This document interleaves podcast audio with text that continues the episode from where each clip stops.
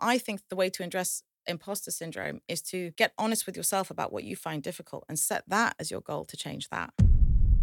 I do think that some people can be helped by coaches. It's when things go wrong that I think some of those coaches struggled to know what to do. Diets worked. We wouldn't keep coming back. Just go lose weight and then you wouldn't come back to buy more of what they've got, right? Hi, everyone, and welcome to this episode of the podcast. Now, today's guest, Shahroo Izadi. She's an award-winning behavioural change specialist. She's a best-selling author. Her approach is inspired by her experience of working across the UK in the addiction treatment sector. She began to combine and adapt all of the most effective compassion-based elements in a practical toolkit of written exercises and motivational information, adding her own observation and experiences as she went. The toolkit evolved into 2 best-selling books, group coaching programs, and a busy private practice and sell-out talks.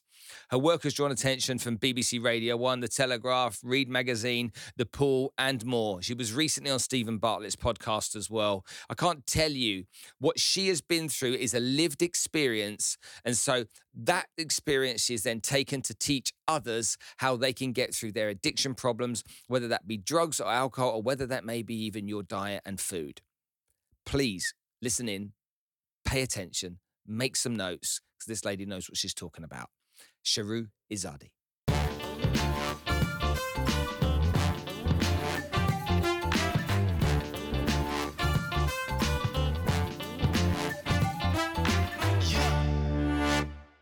Megaverse, the digital frontier of tomorrow. Megaverse stands at the cutting-edge intersection of technology and imagination. It's a virtual realm where the limitless expanse of the digital universe unfolds, offering users unparalleled experiences and interactions. With its advanced metaverse platform, users can craft unique avatars, forge connections, and even establish their own digital estates. It's more than just virtual reality. Megaverse is an expansive digital civilization teeming with opportunities for both individuals and brands. From immersive concerts to revolutionary retail experiences, Megaverse is redefining the way we engage with the digital world. As we stand on the brink of a new era where the lines between our physical reality and the digital realm blur, Megaverse is poised to lead the charge in this brave new world. Dive in and discover a universe without bounds. This really is the future. And lastly, thank you to Najahi Events, who have been sponsoring us now on the podcast for over a year. Najahi bring motivational speakers to the region to help inspire, educate, and motivate you to achieve better success and live a better life. Let's take the addiction of diet, okay? Because we can use that one and it kind of applies to everybody. People give up very easily. They don't look at it and go, I'm going to lose 10 kilos. I'm going to lose 10 kilos in the next, 3 months. That's what I've got to do and continue. Invariably, they start it and they stop it. Now, I've done that before. Okay, so I had spinal surgery 12 years ago, and whilst I was in hospital, I lost 16 kilos. Literally, very poorly, couldn't eat anything, that kind of stuff. And I thought I looked amazing. Most people thought I looked like I was dying, but I thought I looked amazing. But I lost 16 kilos and I put the weight on, and I'm forever the guy that goes to the gym every single day at 5:00 in the morning. I work out for an hour every day.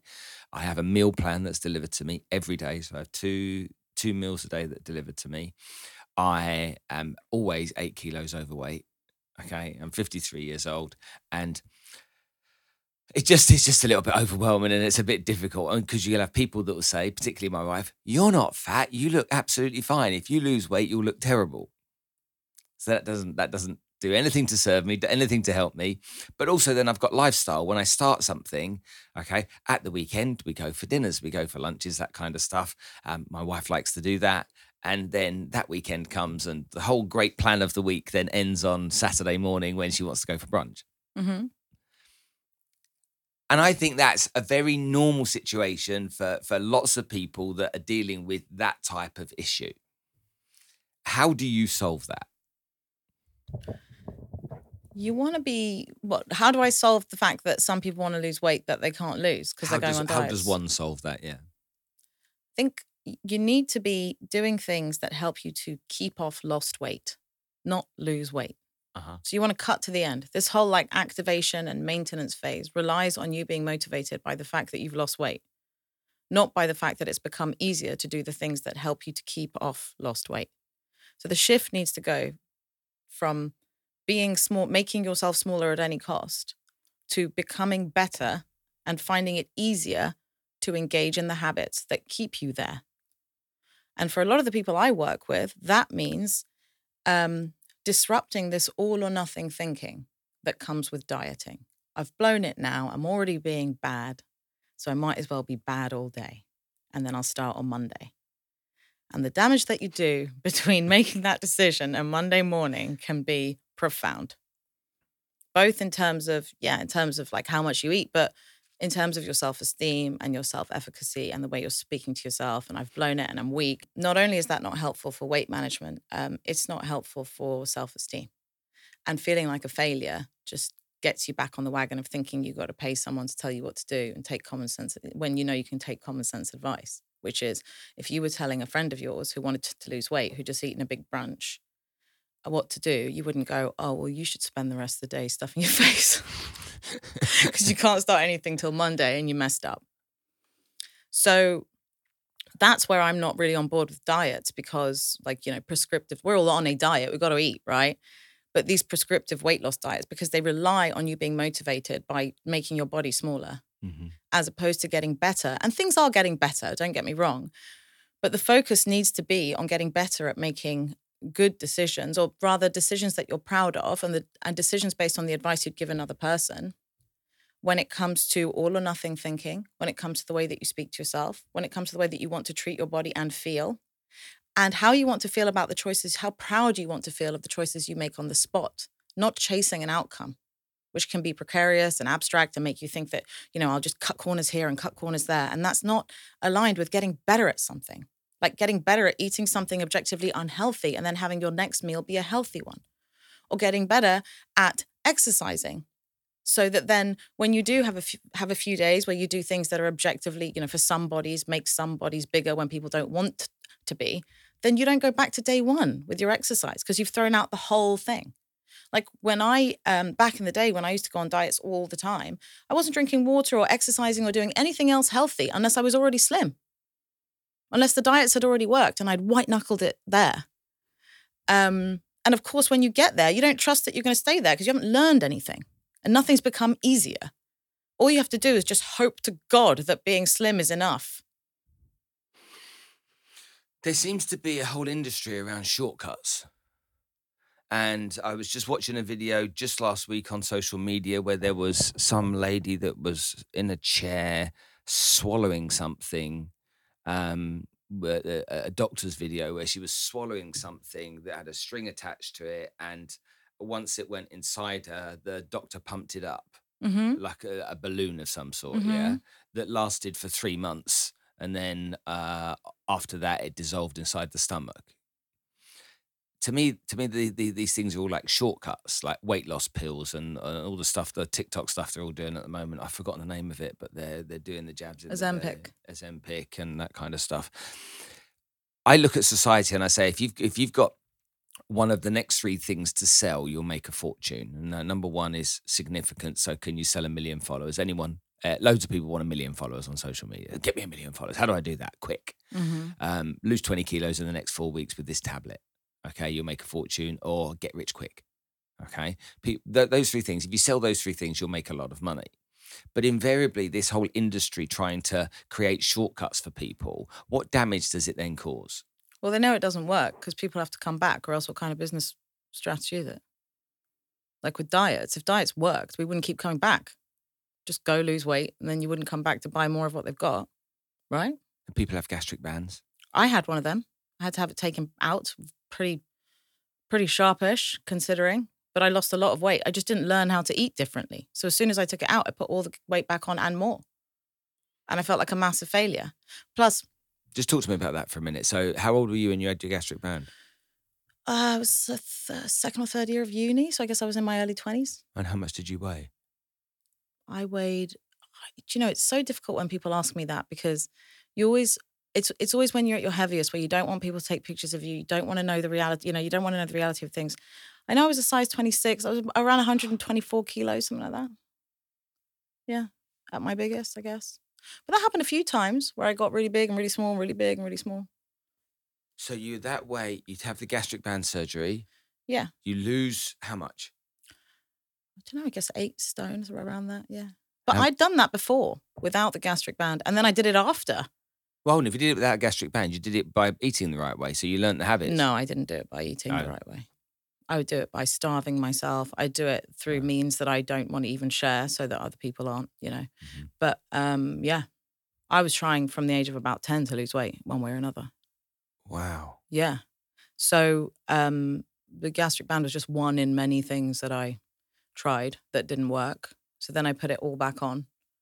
And actually, I put weight on even when I had the gastric band in, because you have it tightened or untightened or whatever. And I would have it tightened to a point where I could barely eat, because I still wanted to eat. My issue was that I had an emotional relationship with food that I didn't understand. So, but I also really, really wanted to be slim. And so that would go back and forth. So at some points I would eat foods that would go down the band that I needed, like sugar, soft things go down, go through ice cream, things like that. You can eat those. So there was a period of time where I gained weight with the band too. In fact, when I had the band taken out, I believe I'd put on quite a bit of weight, because that's what happened. I think one of the reasons that the bands move is when you overeat.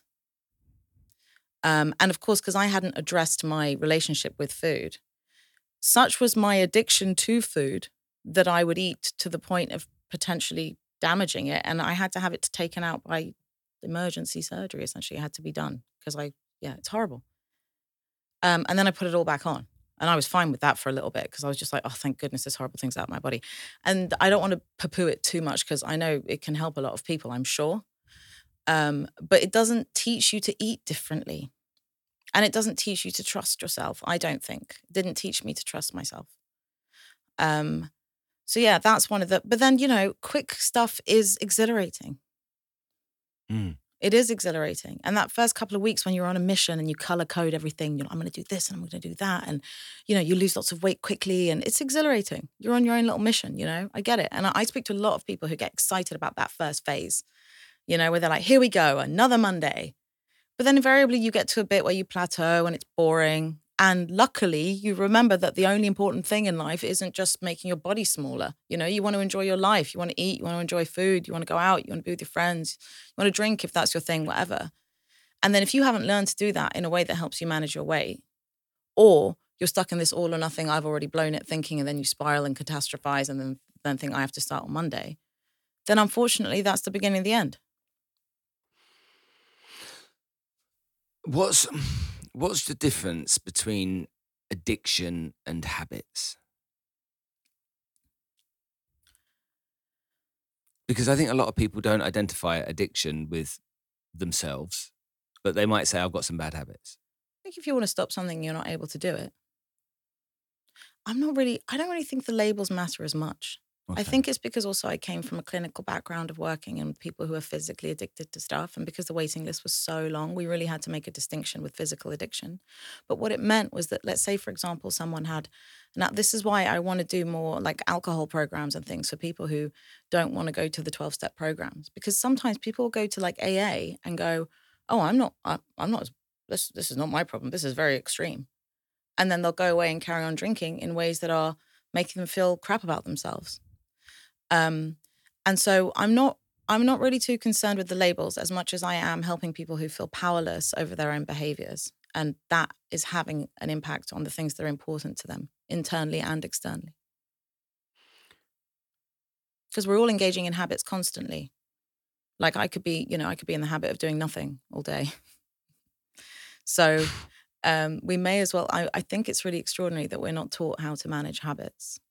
We're not taught about self, like at school and stuff, you know, I was taught to, you know, study and get good results, you know, focus on getting good results, kind of like with dieting, right?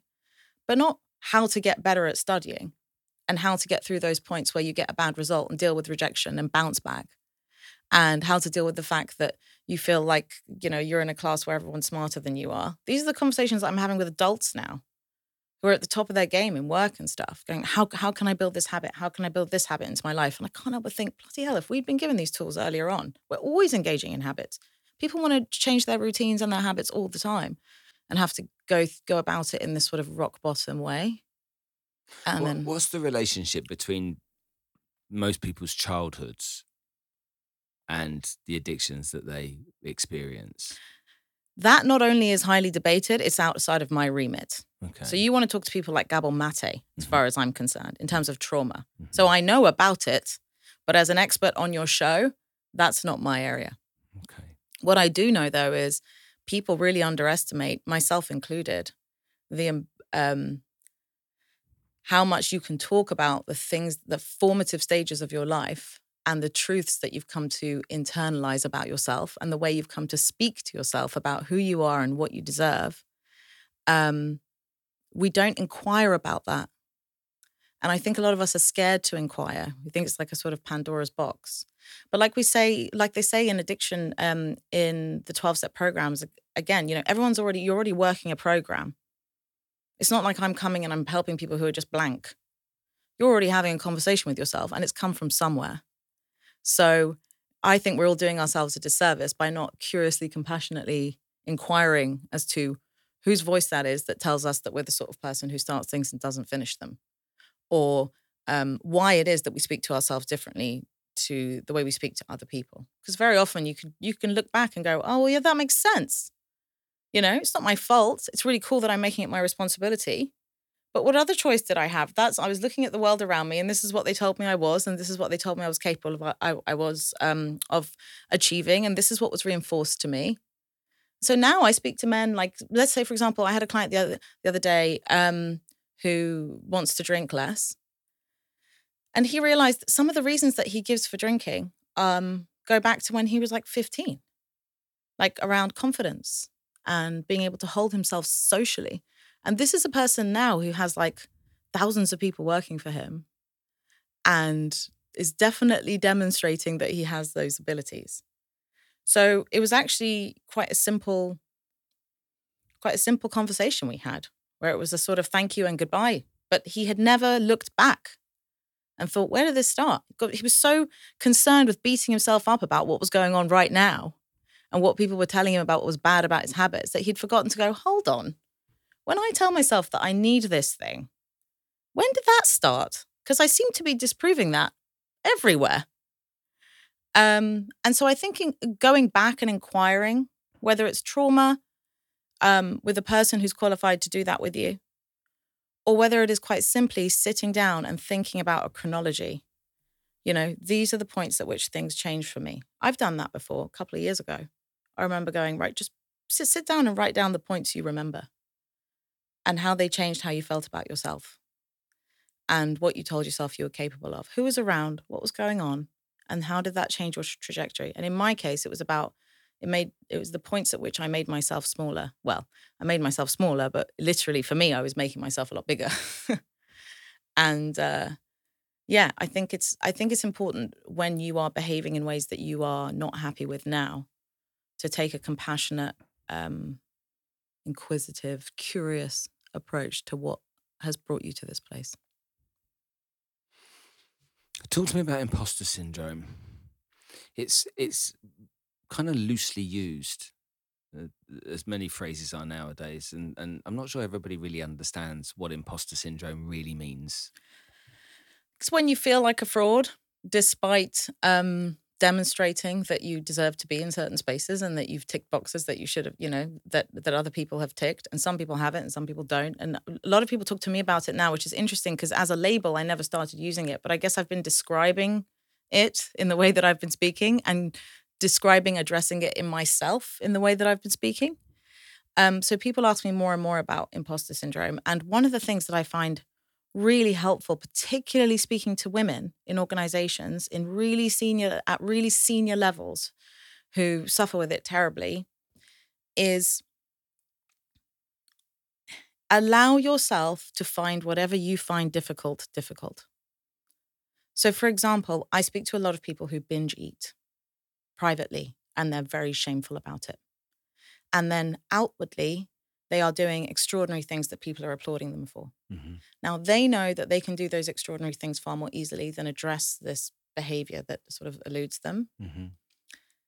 It's addressing this. It's being proud of how you behave when no one's watching and knowing that you've addressed your Everest that can be transferred into this. And I said this on Stephen's podcast too. It's funny, actually, I started stammering because that's what I was about to tell you about. I have done a bunch of things that other people find difficult, that I don't find as difficult as other people find them. Like, for example, maybe it's because I knew all those tools about behavioral change, but although my books there were lots of elements of my books that challenged me, writing books and writing articles and things, I'm good at it. I am not good at things like, I wasn't good at things like setting boundaries. I wasn't good at dealing with anxiety. And I wasn't good at dealing with food and all or nothing thinking around diets and body image. So I would be applauded in one area of life, and for some reason I just wasn't internalizing it. And I think it was because I knew the things that I found really hard. I knew deep inside that, if I'm honest with myself, the things I found really hard, I was still really vulnerable to having just thrown me down. So it wasn't until I addressed these things that I was really able to walk past my book in a shop and be like, this is my book, you know? I kind of felt like something was missing. And I don't know if it was an integrity piece or what. And now I speak to women all the time and I'll say to them, don't worry about what you're trying to do in terms of how much you want to earn, where you want to get to, whatever. Even though we're working in a corporate environment, I'll say to them, what is it that you find really hard? And they'll say something like, well, saying no when someone invites me to something I don't want to go to. Or, you know, something that you don't think that person will find difficult. Mm. And then that's the mission we'll set them. And then they won't see that it's a tenuous link between that and getting a pay rise. You know, so you have to let people, I think the way to address imposter syndrome is to get honest with yourself about what you find difficult and set that as your goal to change that, regardless of whether it's technically difficult mastery-wise, or you think you should find it difficult. Mm-hmm. And give yourself permission. It's okay. You're not stupid. You're not weak. That just happens to be your thing. I think that makes an enormous difference. And I'm seeing people make huge changes, myself included, you know. I hadn't thought like that. But it's bang on the money, isn't it? I think so. It really is. Tell me the type of typical client that you would deal with. What kind of challenges do they face on a regular basis? More than anything now, binge eating. Binge eating's the big thing. Because you know what? It's really hard to have a conversation about weight loss because people who get what I'm doing understand that I'm not peddling weight loss. I'm helping people who got screwed over by diets and for whom binge eating is first and foremost an issue with their mental health. So a lot of my clients don't want to lose weight. They have no interest in weight loss. They just want to be rid of this dependence and powerlessness over food, around food. And I don't think that it's taken me a lot of time to work out how to talk about that in a way that I'm proud of. So I think I'm more and more doing more broadcasting stuff. I'm helping people to find that vocabulary so they can explain to other people. This isn't about weight loss. But I'm allowed to want to lose weight as well. Mm-hmm. Not least if it was the weight loss diets that screwed me over and left me with a binge eating disorder that makes me gain weight I don't want to gain. So that, a lot of it. And also people who want, again, imposter syndrome, self-esteem, self-talk. Essentially what I help people to do in every context, whether it's binge eating or alcohol or procrastination, productivity, is have that conversation with themselves when things get difficult that talks them into making a choice they'll be proud they made the next day, talks them into making the choice they would make if people they respect were watching them, and talks them into making a choice that they would recommend the people they love most in the world make. I just help them to close that gap. And then once you've learned it in one area, you can apply it to the rest of your life. And I've made myself redundant to you. So essentially it's mastering positive self-talk. Positive, but also honest and self-aware and compassionate and useful you know, common sense as well. What's resonating with everything that you're saying to me is that, as you say it, it kind of like, it's grabbing me. It's this conversation that you have with yourself, you know, whether that's we call it the devil and the angel, or whatever it may be, the conscious, subconscious. You know, my story would be, we have the subconscious, which is essentially our risk management system, and our risk management system wants us to not take any risk, which means it wants us to lay on the sofa, put the remote control on the chest, and get a packet of Pringles, mm-hmm. and don't move, because there's no risk in that. And so you have to overrule the subconscious behavior with conscious behavior, where you say, no, we're not going to sit on the sofa. Okay, we're going to go out and experience stuff, you know. We're going to try something, whether that's going for a walk, going to the movies, we're going to go try something different. And it's being conscious about that, having that real conversation to say no, mm-hmm. as opposed to, people do it with spending money. Okay, I'm 53. We never had these devices when I was young. So you would have to go with your checkbook, which was yay big, carry the checkbook around and go and write a check out to buy something, okay, if you weren't using cash. Mm-hmm. And if you didn't have the cash, you couldn't pay for it. With a check, you then could. That made it one step easier. Now people just take their phones and go bat, bat, frictionless, bat, bat. Yeah, yeah. And what's happening is they have then this really bad relationship with money because of subconscious spend. So they're spending money without thinking about it. And the proof of that is whenever you sit down with somebody and you say to them, right, so tell me about what you spend. Your salary is, I don't know, £10,000, let's say. Oh, you've got your fixed costs, your mortgage, your car payments, and all that, yada yada yada. Right, so that's 2,000. That's gone. So you got 8,000 left. So how much the rest of it do you spend? Oh no, I don't spend much of that. You know. Okay, great. So if there's 8,000 that's left, no problem. Then over the last 12 months, you'd have saved 96,000. So that'll be in your bank account, won't it? And they look at you and they're like, yeah.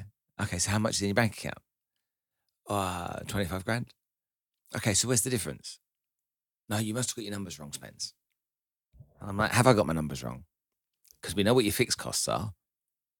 You've told me how much you spend on your kids' after-school activities. You told me how much money you spend at Tesco's every week. You told me you go out for dinner once a week and it's an average of £100. You tell me this. We've worked this all through. Where's the rest of the money going? And they honestly have no idea. Because they're like... because of the frictionless processes. Because of this subconscious spending. They're not thinking about it. Mm-hmm. And all of the little things add up. And I suppose it's that kind of behaviour that you want to try and change in people, to get them to be kind of hyper aware and to have the conversation before they do. And it's something as simple as being in the petrol station. They fill the car up, they walk into the petrol station, they go to pay for the petrol, they grab 2 Mars bars or whatever it is, a Gatorade, a newspaper, a pork pie, whatever it might be, chuck it on the counter with some chewing gum, and then blip, and before they know it, there's 15 quid that's been spent on crap. Mm-hmm. But teaching people to be really aware of that with their money, and I suppose it's having that conversation. And do we really need the pork pie? Do I really need the newspaper? I think there are two things there. I think one of them is you're right about the frictionless processes, and obviously that's by design. I think one of the things that really helps and people underestimate is just preempt the things that are going to challenge you. It's extraordinary how much we, on the spot, we think that our behaviours that we later regret are an exception, like oh, just this once. And then you'll see that you've done them 50 times in a row. And if you just get up in the morning and guess, like today, my intention is to not spend that much money or not eat pork pie, whatever. That's all. That's all you have to do is guess the things that you look at your day ahead. Look at the things that tend to challenge you. Look at the things you're likely to do. And just if I had to put money on it, this is where things are going to go that way. This is where I'm going to want to do that based on what I know of myself. And it's amazing, just a couple of minutes of that. And when it happens, it disrupts the autopilot. And that's when you want to have a conversation with yourself that isn't just firm, but it's compassionate and almost a little bit smug. Like, yes, I knew this was going to happen. I guessed this. Of course I find this hard. I've done it the last 50 times. The same way you would if you were helping a kid to stop doing something that it was used to doing 50 times. You wouldn't be like, you shouldn't want to do this. You'd be like, of course you want to do this. We've done this the last 50 times at the same time. Of course it's going to be hard. But if we don't do this a few times in a row, you're just going to get used to the new status quo and then you're going to forget this was even a thing. So it isn't just, you know, the sort of compassionate self-talk is also about factoring in the self-awareness and also just the concept of mastery. Of course, this is hard. It's always going to be hard. You're used to this. Do it a few times in a row. Won't be so hard. You know, hold it lightly. Not, oh God, here I am again. Weak old me. You know, which in my case, if I speak to myself that way or back in the day, would make me want a pork pie more than anything. Although not a pork pie specifically, because I don't trust meat. I can't see. Okay. Like encased meat scares me. Dishonest. I want to know what's going on. Same with stews and things. But yeah, I think that's the thing. A lot of people ask me, like, you've written a book about kindness. How can kindness and behavioural change go together? Because behavioural change is hard. It's like you can hold firmness and compassion together. You can say, of course, I'm finding this hard. Of course, it's difficult. It's really cool that I've decided to do something hard. I can do hard things. Well done, me. Well done, me. I'm going to do this hard thing in 2 hours. It's going to be over. That's cool. So as you're telling me that, I'm thinking about, again, it reverts back to my life. So I go to the movies every now and then, and people say to me, what movies do you see? I said, well, it's not really relevant. And they're like, why? I said, because I typically fall asleep at the movies. And they're like, well, why do you go? Well, I go for the popcorn. Mm. And I go for the popcorn. I go with these recliner sofa things in Dubai, in the cinemas. I go there, I get the Coke, I get the big box of popcorn, I eat the popcorn, I drink the Coke, and I fall asleep. The blanket's up over me, and because it's always cold in there, and then I fall asleep. And as you're saying what you're saying, I'm thinking about the popcorn. I'm like, do I really need the popcorn? Why do I tell everybody? Why is that my story? Literally, why is that? Why am I almost proud to tell you, no, I've never seen the ending of a movie. Okay, I only go for the popcorn and the Coke. It's like, what, you know, to me, there's clearly some humour in that, because I'm even smiling as I'm talking to you right now. And it's but like, how is the ritual serving you, though? It's not. Without any judgment. But it is, right? You're going somewhere. You're taking yourself to a dark room, right? To do something you enjoy doing. Are there no pros to this activity? I don't go to the cinema to watch a movie. Like when I get on a plane, everyone puts headphones on and they try and watch a movie. I have real issues with that. So why wouldn't you eat popcorn at home?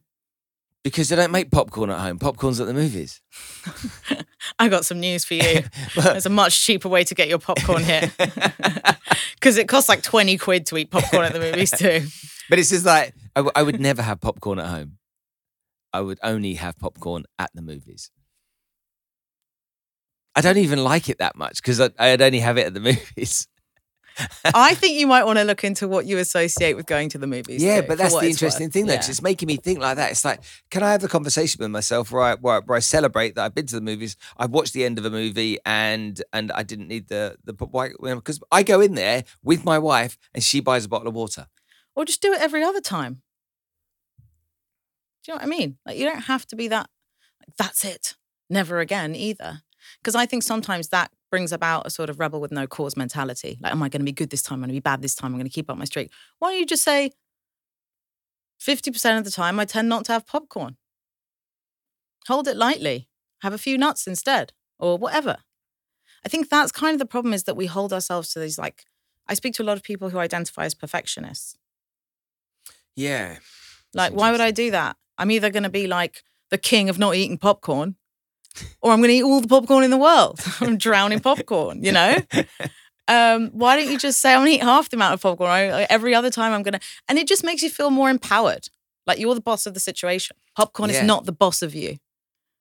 Yeah. Yeah. But it's that bossing that situation. Yeah, and then the rebellion. Oh, I said I wouldn't eat popcorn. I told everyone I wasn't going to eat popcorn on a podcast. So now you're going to end up having to be like privately putting on disguises in the corner in Dubai. That's that guy. That's the guy with the popcorn. I swear, in the wig. Grant Joe Mark's glasses and the moustache. Exactly. He doesn't care about the film. He's here for the popcorn.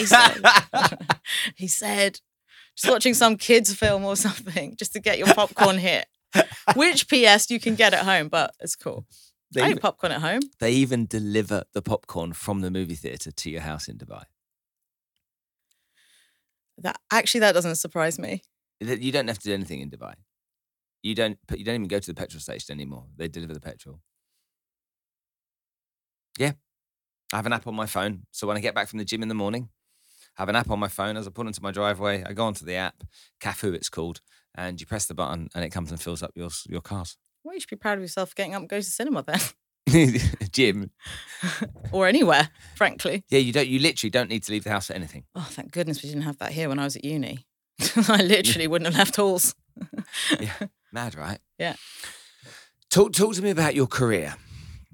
I'd like to know the impact that you had when you were first. So what you learnt when you were first understanding addiction and you were working with these types of people, and how your career evolved over that period of time. What were the kind of like the milestones along the way that made you go, I want to move forward in this direction more so than this? I'm not sure I was as intentional as it might seem. I feel like I always get my head down and just carry on doing what seems to be going right. And then people notice. That's what's always happened. People notice and then they want me to come along with them. And I get better at things when I get my head down and I really enjoy what I'm doing, then I'll just get really good at things quickly. And quite the opposite is true, of course, if I'm not interested. And so, for example, how it happened was that I got my placement with the NHS, which was a year long in substance misuse. Mm-hmm.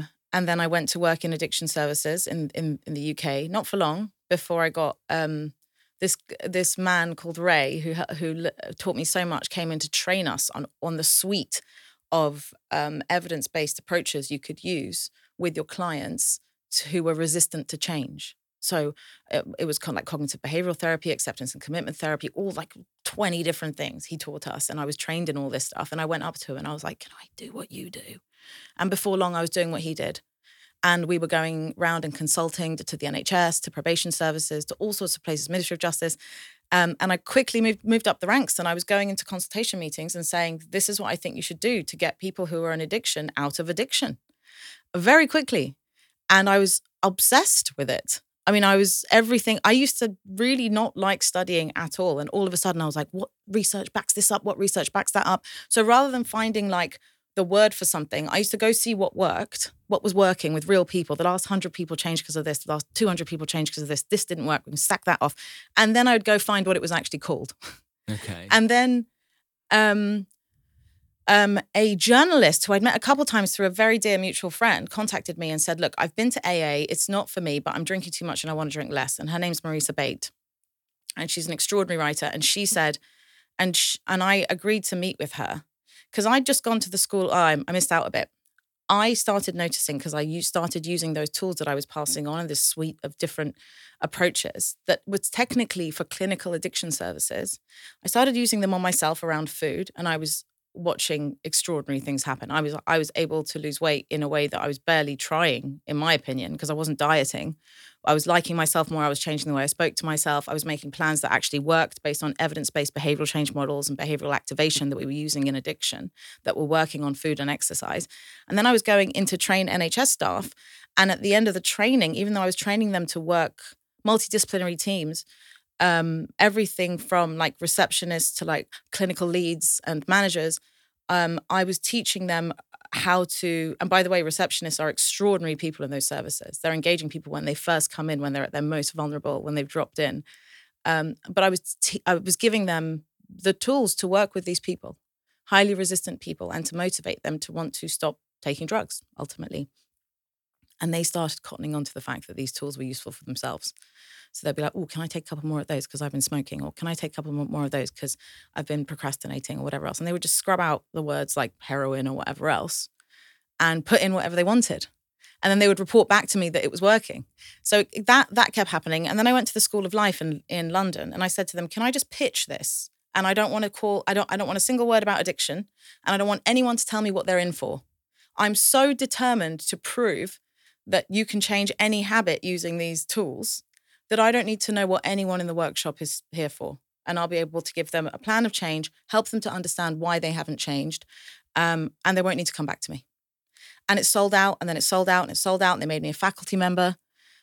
And then Marisa saw that I was doing well in this area in my own right and going off and doing my own thing too, as well as the consultancy with Ray. And she said, can you talk to me? So for I think 12 weeks, I went and met her in a cafe on Great Portland Street and we just talked. And what I did with her was I'd never done this before, because in NHS services, we were just helping people to gain complete sobriety. I wasn't working in harm reduction, and the waiting lists were too long anyway. So everyone, by the time they were working with me, the ambition was, whether it was in criminal justice or substance misuse, the goal was to stop drinking altogether forever. Marisa wasn't in that category, but she wanted to talk about alcohol. And I decided to go a bit renegade and just pretend that she had to drink the same way I have to eat, and find a version of recovery while you still use the substance that you find tricky. And so I just did that. I did for her what I did for myself. And then one day I woke up and she'd written an article about it. And that article went well. So I literally Googled like therapy room. And I haven't really looked back. I got emails from my now agent. Ignored a couple of them because I thought they were spam. Saying, do you want to write a book? It went to a 5-publisher auction. I'd never written anything in my life. I wasn't on Instagram, nothing. I just really believed in this stuff, though. I really did. At no point did I think I don't deserve to be sharing this, because I was seeing it work with people who were really resistant to change. Everything was working against them. And I wasn't as concerned about how well the book would do as much as getting this message out there, because I knew these tools were harmless. People could use them on themselves and they were free. So I was really passionate about that. So that's what I did. And now that's what I do. And now I talk about those books, and I do, coaching and going to organizations and whatever else. And now here I am talking to you. Do you know Owen O'Kane? No. So Owen O'Kane wrote How to Be Your Own Therapist. He was here this week. Oh, yeah. And he... Sorry, Owen. He's an Irish guy from Northern Ireland. Really fascinating story about how he was gay, and so he didn't understand. He just had a thing for John Travolta when he was a kid and playing the piano. So it's a beautiful story, actually. Yeah. It really is. It's a beautiful story. And How to Be Your Own Therapist was just to try and help people that couldn't afford to go to therapists, okay, and teach them the tools that they needed to be able to help themselves, no matter what they'd gone through and their traumas. But because he'd gone through quite a traumatic experience in his life, I think people are able to identify with that. When someone like you've experienced the pain, you've suffered, you've experienced the real life challenges that some other people have experienced as well. It's almost like if you went through it and you struggled with it and you came out the other side, then there's a lot more validity in that. Okay, then, I don't know, I'm mates with Rangan Chatterjee, mm-hmm. and he's got a wonderful podcast, and he's a fantastic doctor, and he's a fantastic speaker. But he's always had a fit and healthy life.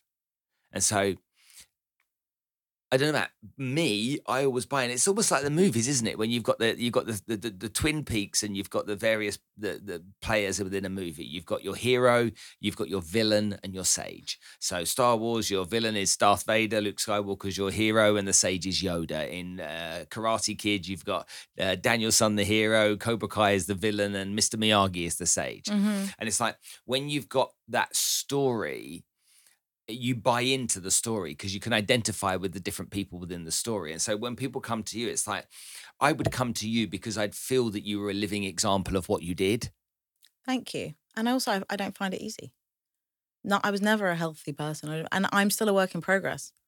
I don't profess to be like an inspirational. Thanks. No, but I mean, in there, like I was swimming against the current. And I am not a morning person. I'm quite mischievous. And I was really quite horrible to myself. So now that I've worked with a lot of people, I can realize that I was really on the extreme end of things and very resistant to change and very all or nothing. Very all or nothing. If you told me to do something, I was going to go right the other way. Very black and white about everything. Highly anxious, very codependent, very unboundaried. And now I'd say I'm pretty good at a lot of those things, but I have to keep them on my radar. I believe in what I'm doing. And I have to stay honest. So there'll be people who don't relate to what I'm doing. You know, I'm not a guru type. Like, no, but you know what? It's like I really struggle with people that teach people to do stuff that have never done it themselves.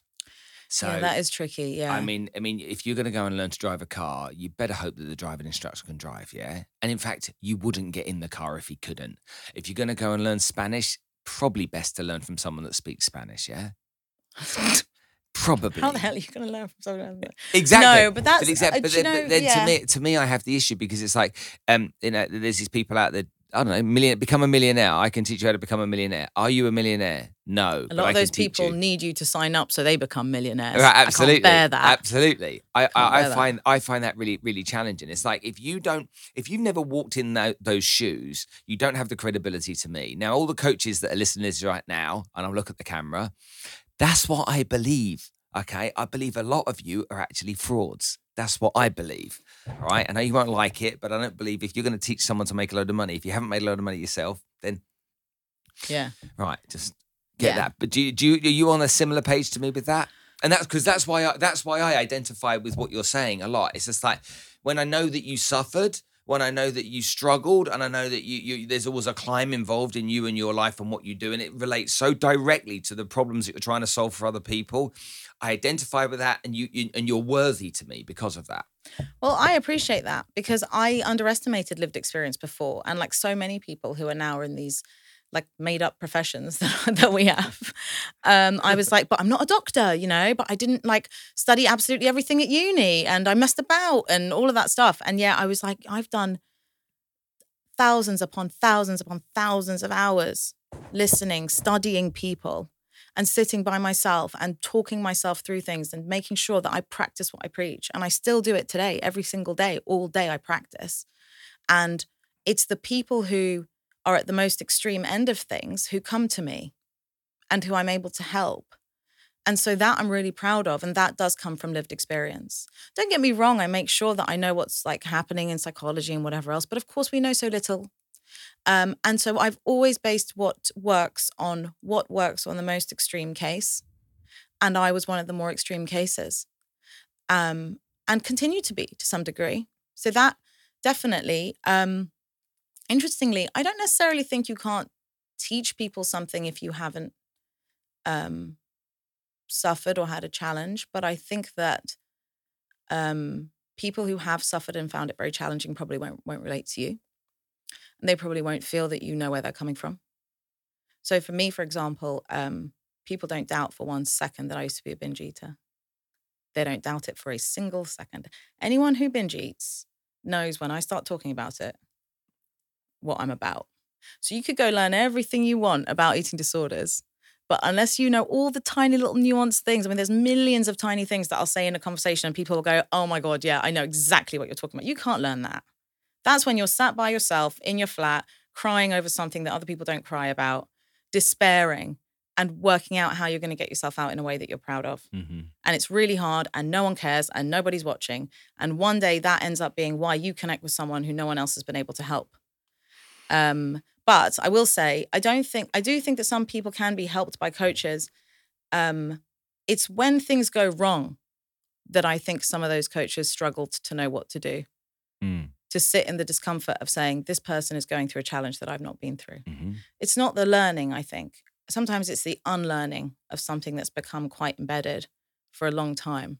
That's where I found that it's helped me to have lived experience. Mm. Okay. Right, let's just go through giving me a class, okay? We've got this kindness method. There's some steps involved in this. I want everyone to understand the exact steps. We've talked kind of like around this stuff this morning, but give me the exact steps because I want people to take this away with them. You want my whole book? Give it for free. How much do you charge you for?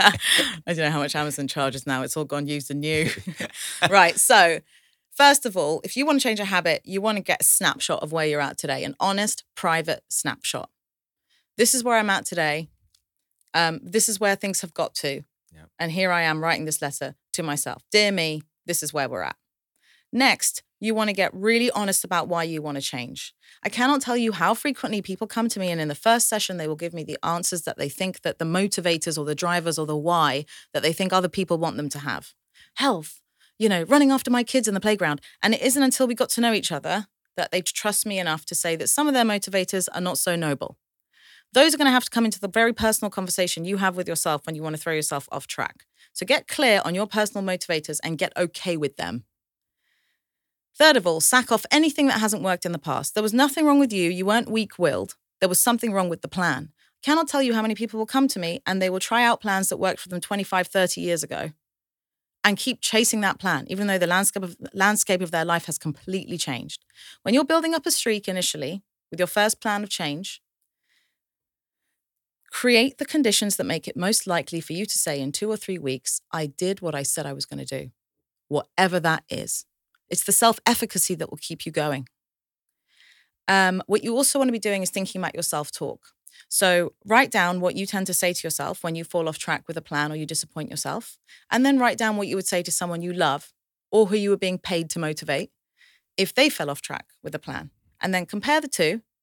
And then on this one where you've written the name of a person you love, cross their name out, put your name on, take a picture of it and keep it on your phone. And the next time you want to throw in the towel, just make a commitment to looking to that because that's by your own admission. Those are the words that motivate people. Get ready for moments where you're not going to want to do this. Preempt those moments. You won't be able to guess all of them, but preempt them, get them out there. When I go do this thing, when this person does this to me, when the weather is this, I'm not going to want to go to the gym. I'm not going to whatever. Get ready to have that conversation with yourself that goes, yes, this is my opportunity. This is the challenge I've been waiting for. Because it's all good and well. We all know how to stay on track when things are going well.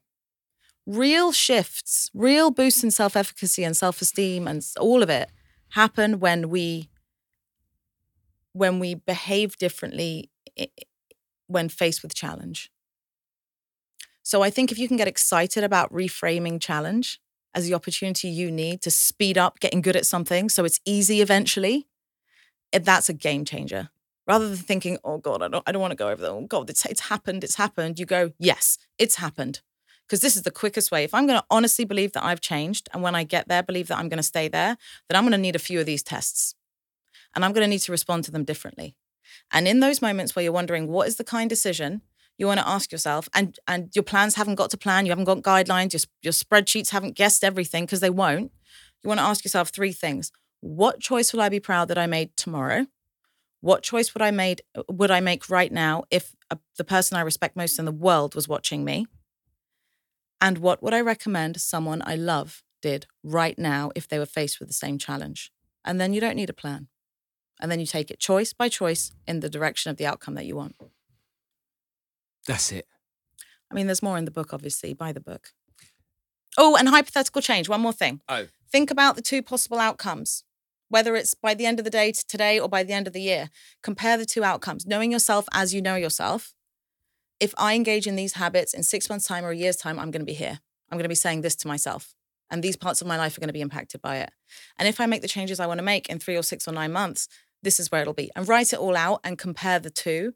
Because on days when you feel like nothing's changing, we rarely keep things as they are. Certainly the people I work with are only ever making things better or worse. So move them in that direction. It's one way or another. And chase the exciting outcome there.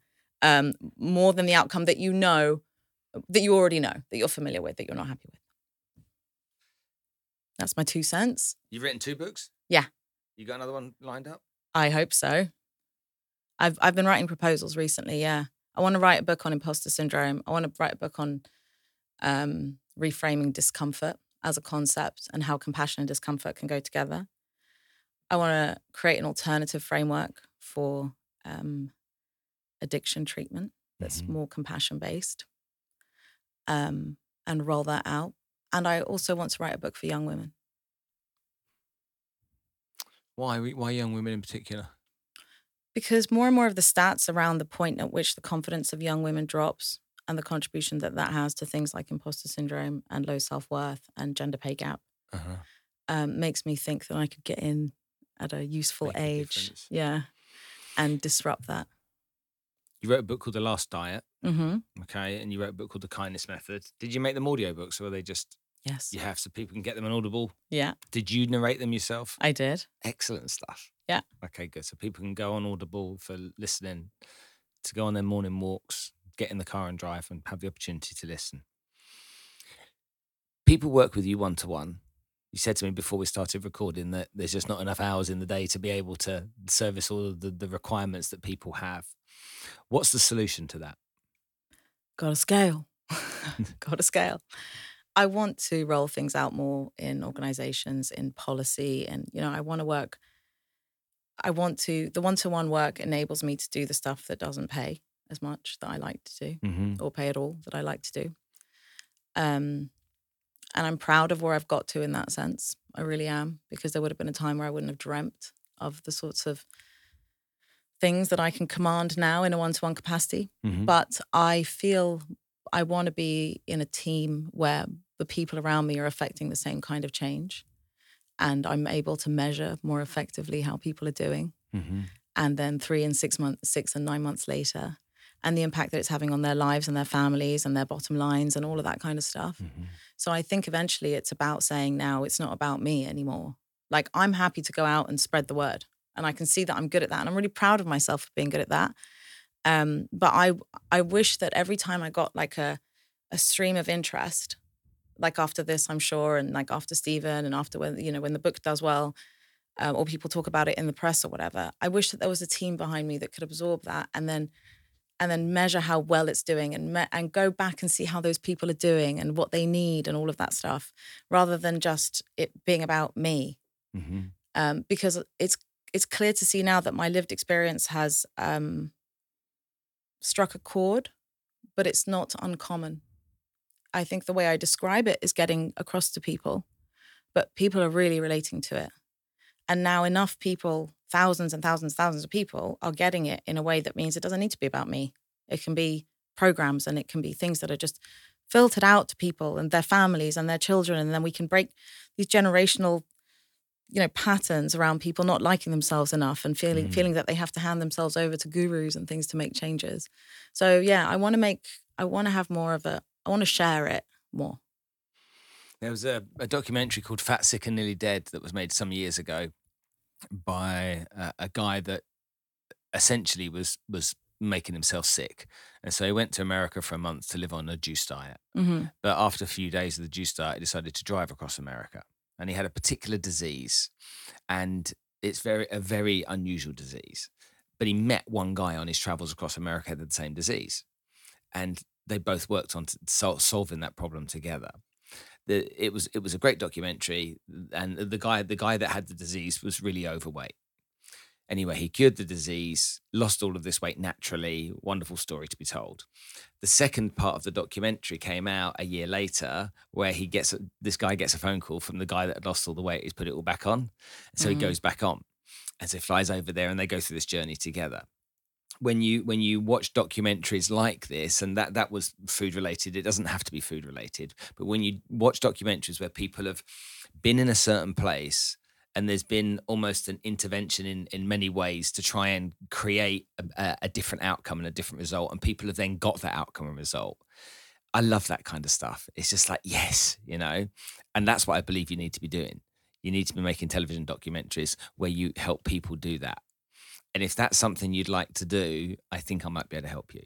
Please do. That's wonderful. That's so weird that you say that, because I was just about to submit a proposal for one to someone who had, but I will take that offer, and I would be very grateful, because you know what? Also, I would have never dreamt that there was a day where I could get in front of a camera like this, both because I was stammering so much, because of my body image issues. I wasn't able to keep eye contact.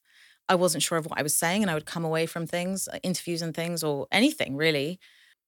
And I'd come away and be like, what have I done? What did I say? And that's not the case anymore. And so, yeah, I'll take it. I really want to spread the word about this stuff, particularly with the binge eating. People feel so misunderstood and so not taken seriously, frankly.